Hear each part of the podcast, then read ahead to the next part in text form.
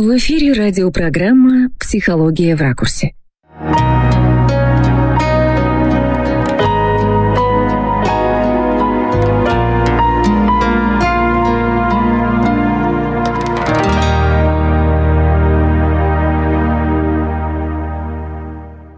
Уважаемые радиослушатели, в эфире специальный выпуск радиопрограммы «Психология в ракурсе. Научное мнение». Представляем вашему вниманию аудиозапись пленарных докладов 15-го Санкт-Петербургского саммита психологов. Саммит организован интернет-изданием для психологов «Психологическая газета». Адрес газеты в интернете psi.su. Доклад и дискуссии созидания будущего 21 век как испытание человеческой цивилизации.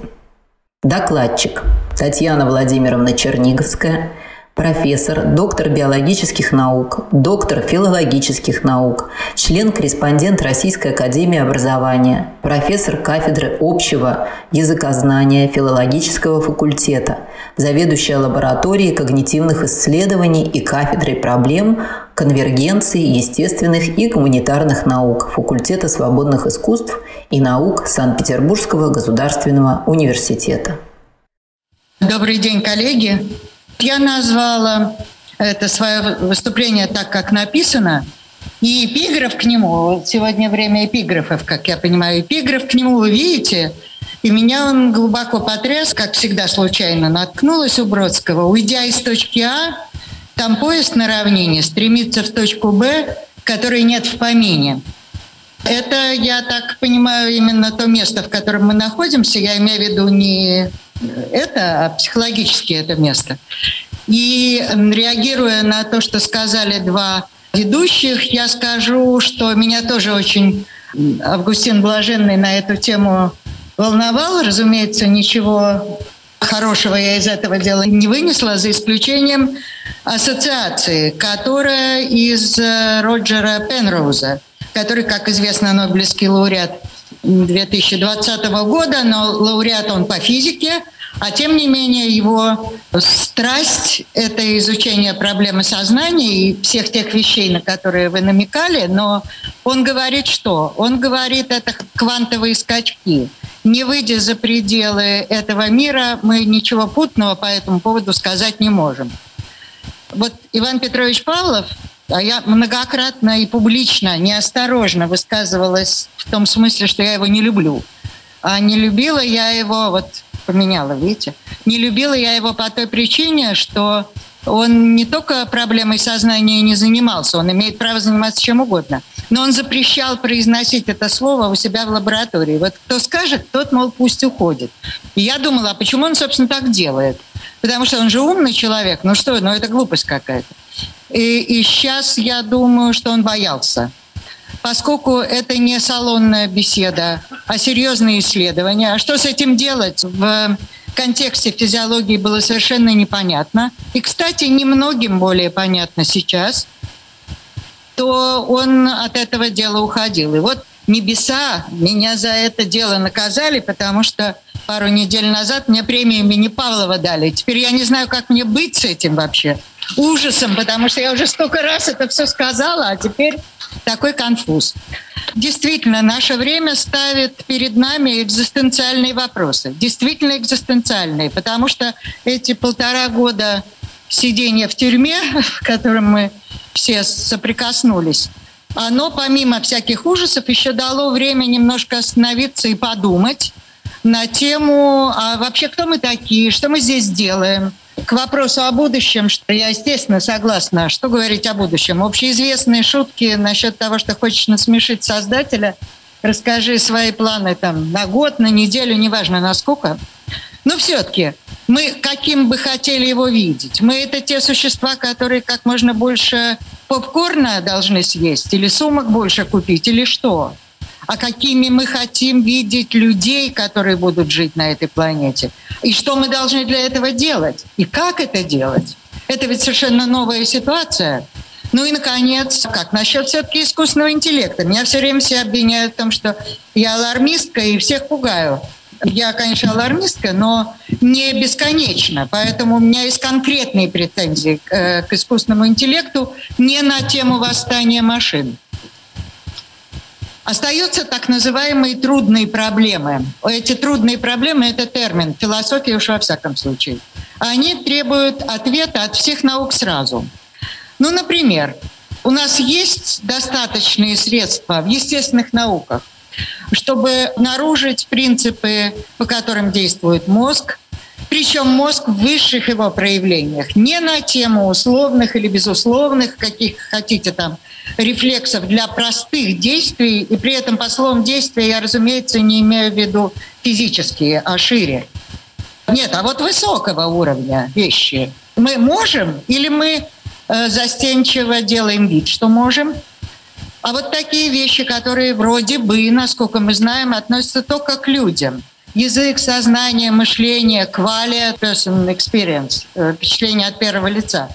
Это только у людей, а мы можем это доказать? Потому что ответ очевиден. Все так отвечают. Да, конечно, только у людей. А этот ответ, он вообще что-то значит?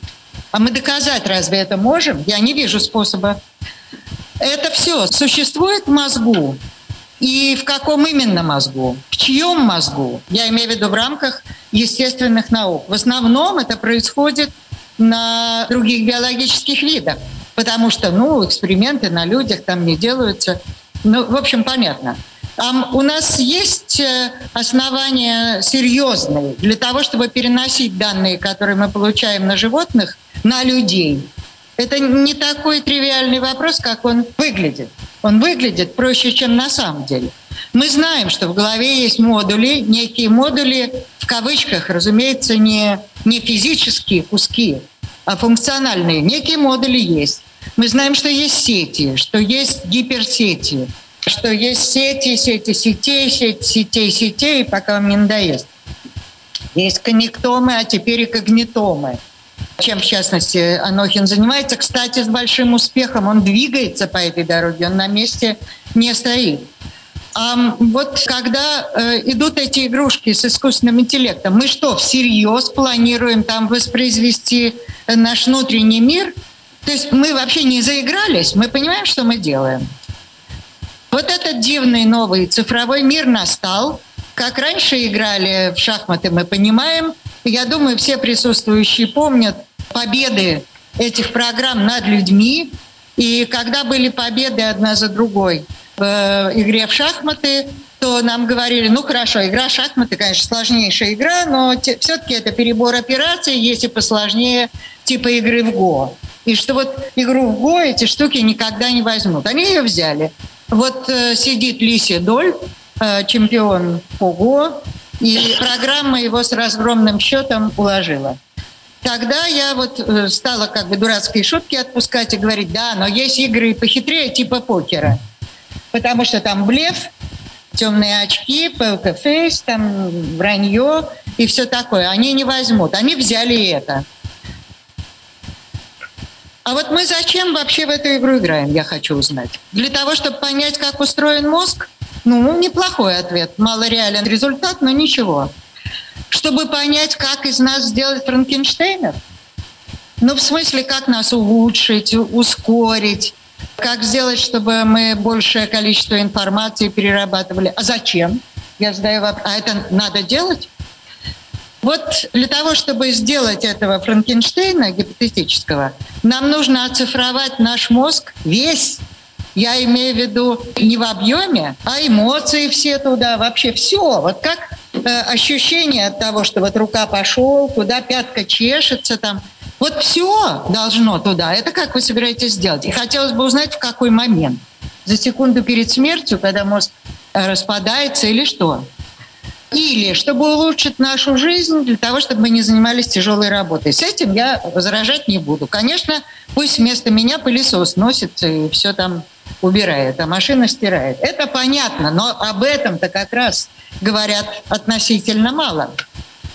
Системы искусственные, интеллектуальные вошли на нашу территорию на полную катушку. Вот я не буду прочитывать все, что вы сами можете прочесть, но тем не менее – я обращу ваше внимание на программу вот Stockfish и Alpha Zero.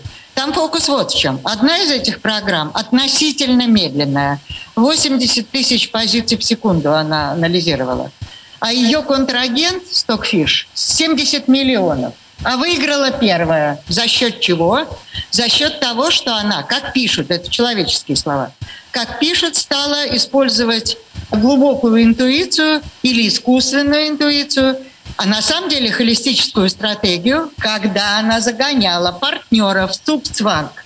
Она начинала неправильно играть, тот думал, во, я победил, начинал делать неправильные шаги, которые она просчитала, и после этого она его укладывала.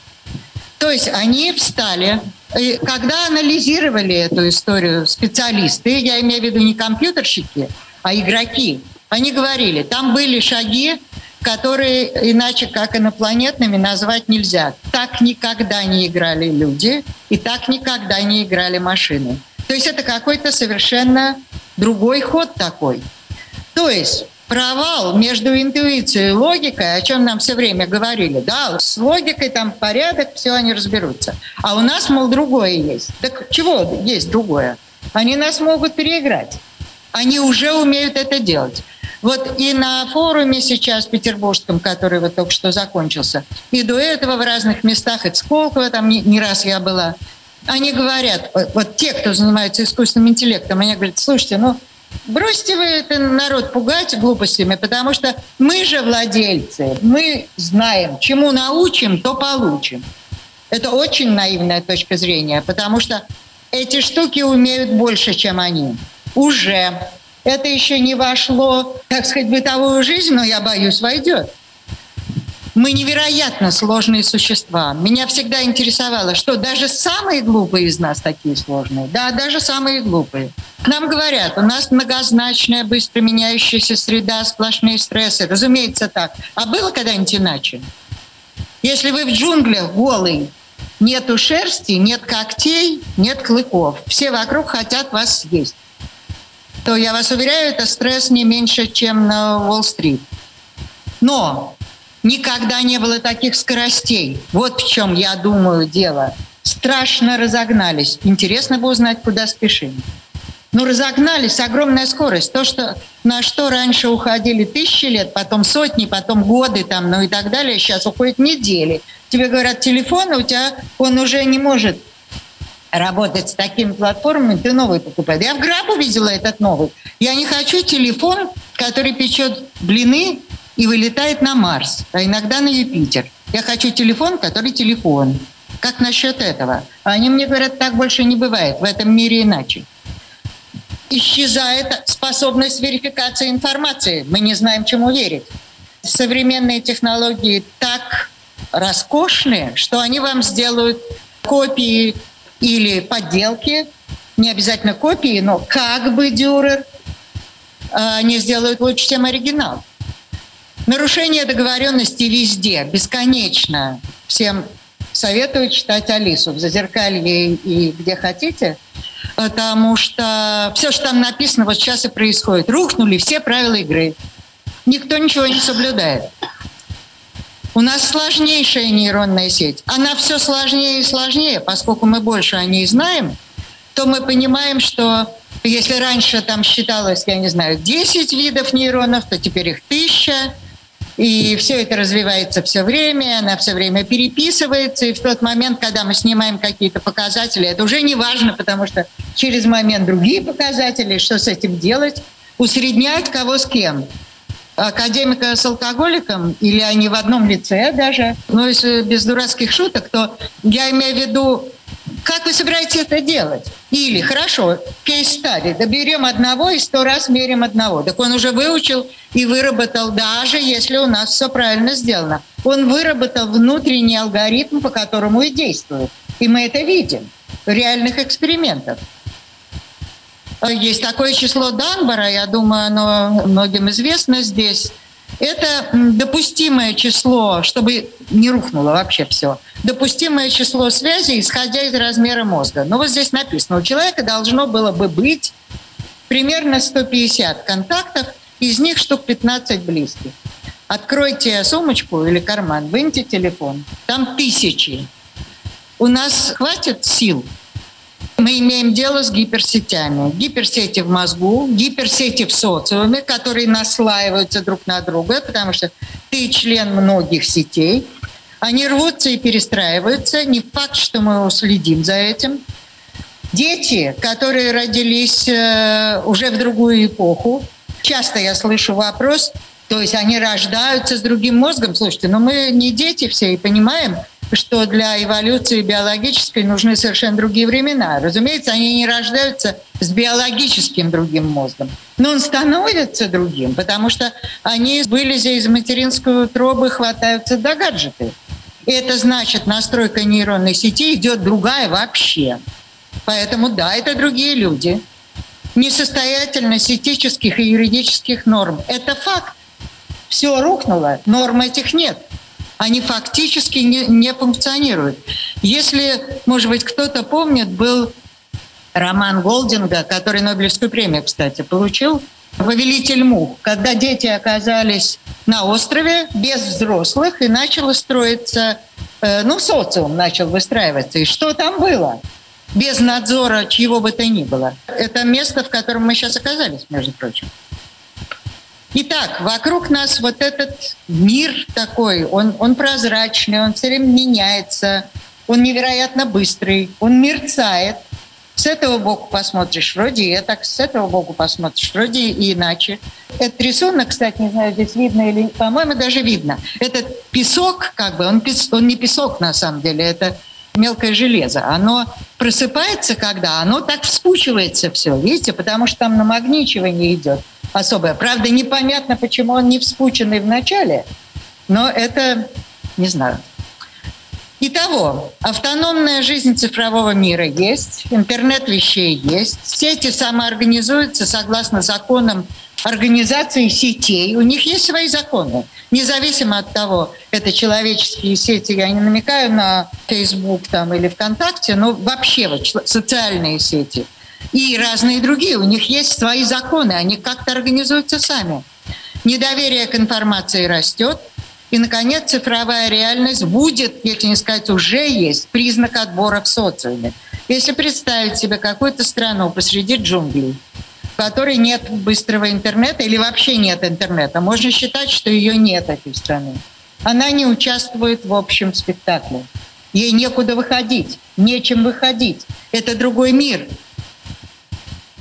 Тревог у нас сколько хочешь. Этот синдром отложенной жизни, о котором при психологах говорить неловко, насчет того, что мы живем как бы черновик проживаем, что вот сейчас так, а потом мы почистим. Ну, потом получше сделаем в следующий раз. Какой следующий раз? Если кто забыл, наша жизнь началась в момент соединения материнской и отцовской клетки. Точка. С тех пор она и идет. Никакого чистовика не предвидится. Что идет, то идет. Цивилизация праздности наступает. Не далее, как сейчас я в машине ехала, открываю, один из моих многочисленных начальников говорит, обязательно будем раздавать деньги вообще всем. Причем раздавать деньги не только в нашей стране, а в мире. Вы представляете, что начнется? Вы что, считаете всерьез, что будут все играть освобожденные от тяжелого труда, как физического, так и умственного, на лютнях, да? Мадригалы все будут писать? Сомневаюсь сильно. Где Древний Рим? Что-то я его не видела. Кроме как э, камня. Дезориентация в мире. Как в этом мире-то жить? Мы попали на другую планету. Хода на прежнюю планету нет. Ни у кого не должно быть иллюзий. Этого просто не будет больше.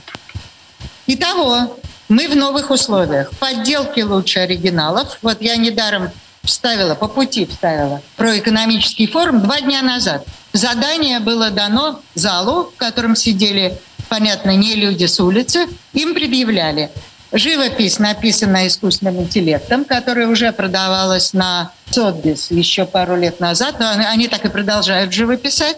Музыкальное произведение написано искусственным интеллектом и текст написанный искусственным интеллектом с вопросом, кто это искусственная программа писала или человек. Второй вопрос был не хуже первого, а именно за какие деньги вы бы согласились этот бред купить.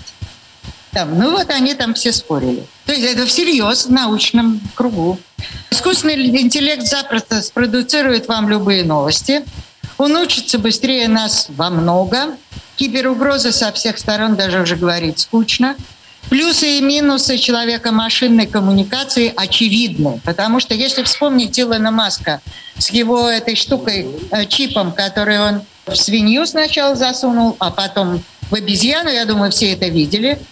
И э, когда содрогание некое произошло, он говорит, так нет, ну мы же помогаем больным людям, естественно, если человек находится в полной отключке там не видит, не слышит, не понимает, двигаться не может, а мы ему поможем. Ну, святое же дело, кто бы с этим спорил. Но мы же знаем, что одним и тем же ножиком можно сыр нарезать, а можно соседов. Это ситуация, именно это. Это опасно, потому что тот крючок, э, лучше сказать не крючок, а тот канал, по которому мы туда информацию даем, этот же канал и обратно ее дальше. Поэтому, так сказать, иллюзий быть не должно.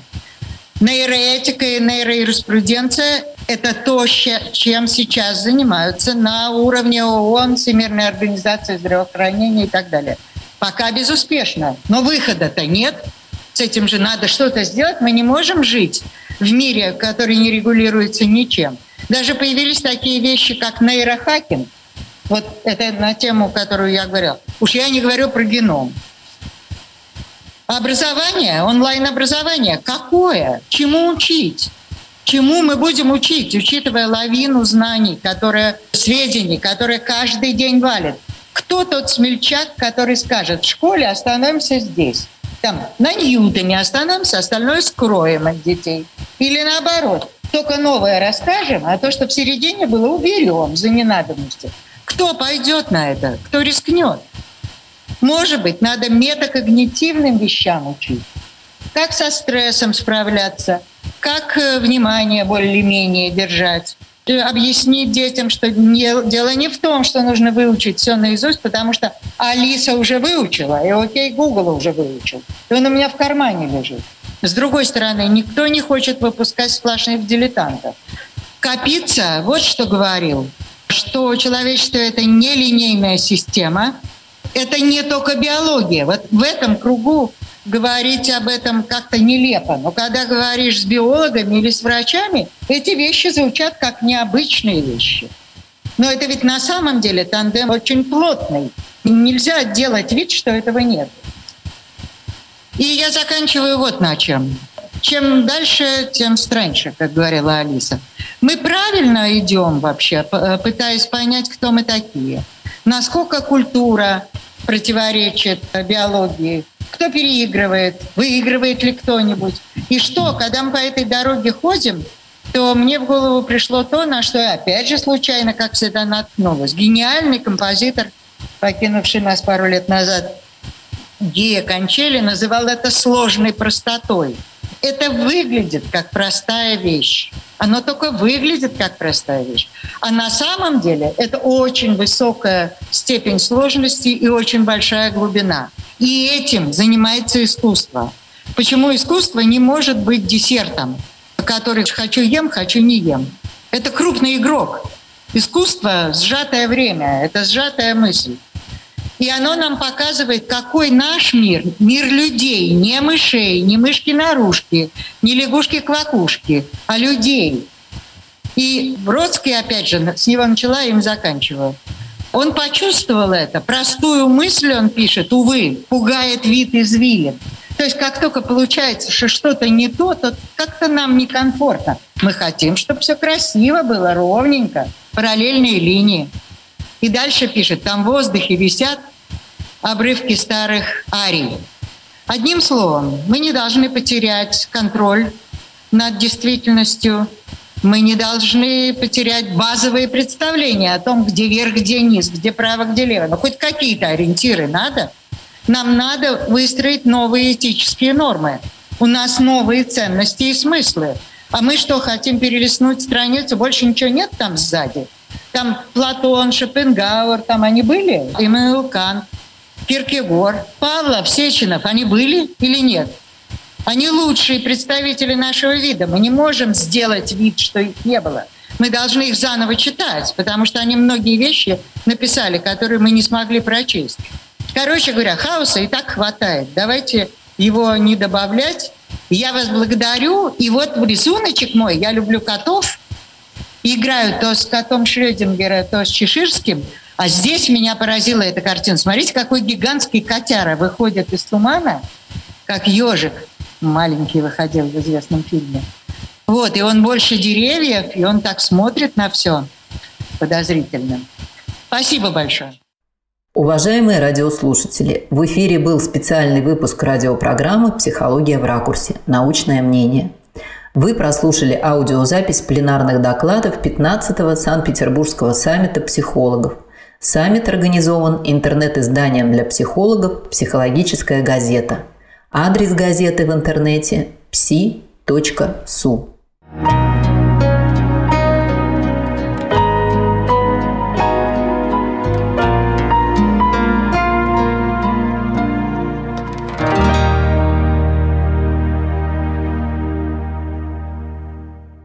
В эфире радиопрограмма «Психология в ракурсе».